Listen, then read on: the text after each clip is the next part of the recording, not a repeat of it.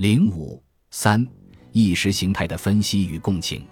政治之范畴中尚有行为预期和公共知识等逻辑语汇，意识形态话语却无任何坚固的原则，其话语规则无非是表面的相似性或相关性，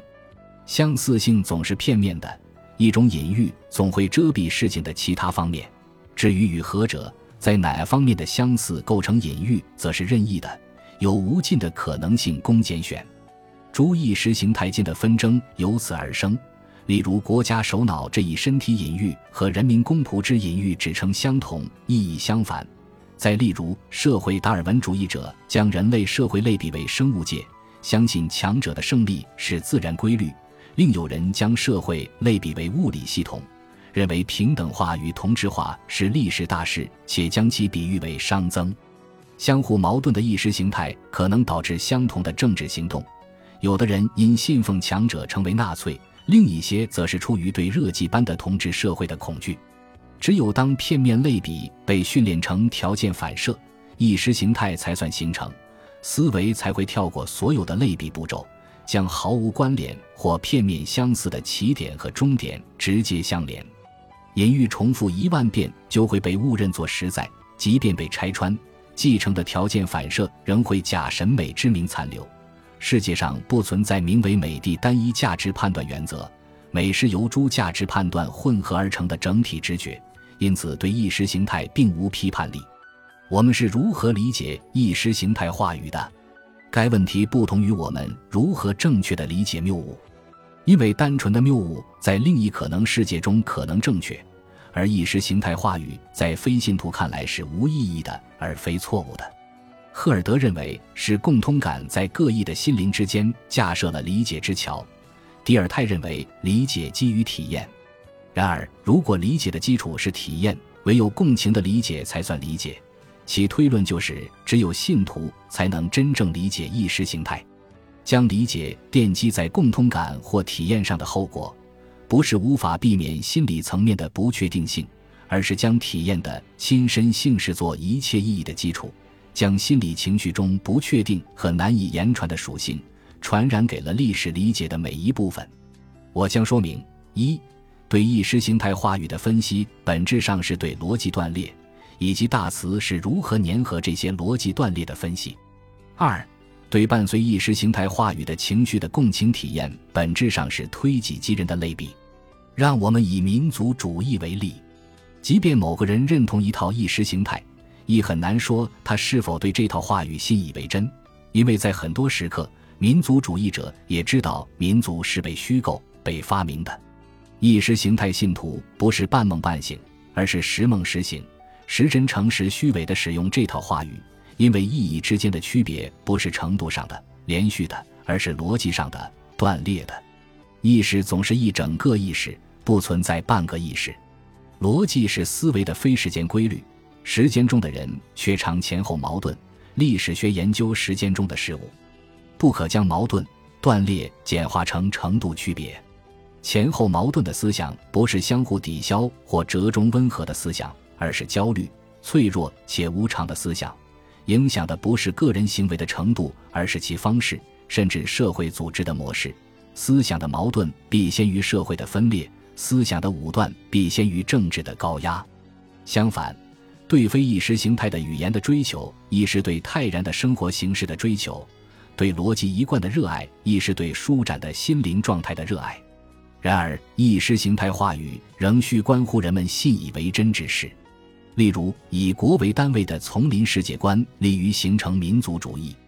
一个人相信古人曾有灿烂的文化，和一个相信列强虎视眈眈的人同时相信他的祖国自古以来有灿烂的文化，语境不同，因而意义也不同。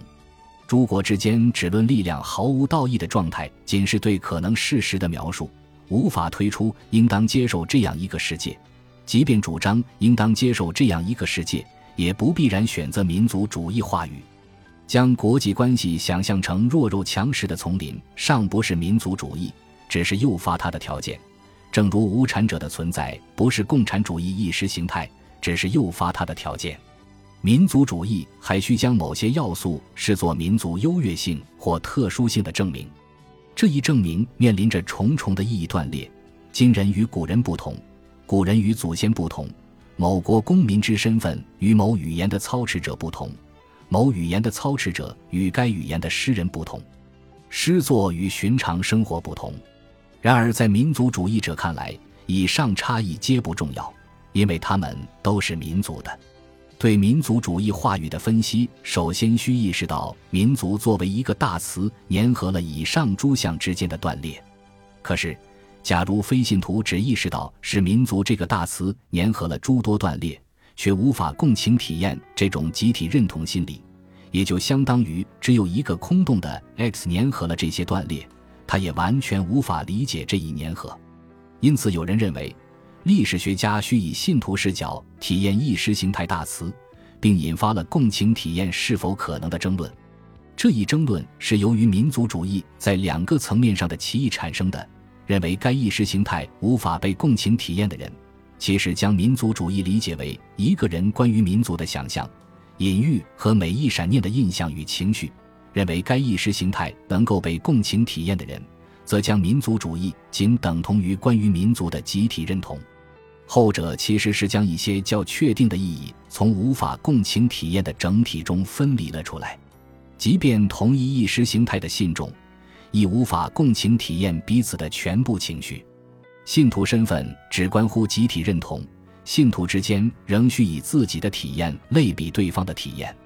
设想两个民族主义者，一个将民族比喻为根，另一个将其比喻为港湾；一个比喻为父国，另一个比喻为母国。诸如此类的区别繁杂万千，不可穷举。此二人难以体验对方的全部情绪，正如性格相左的两人无法以相同的方式体验同一形式。相气相投者少，党同伐异者众。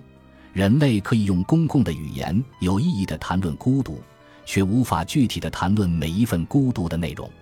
正因为个人性情较难被相互理解，他们难以获得公共语义。形成规模化的政治力量。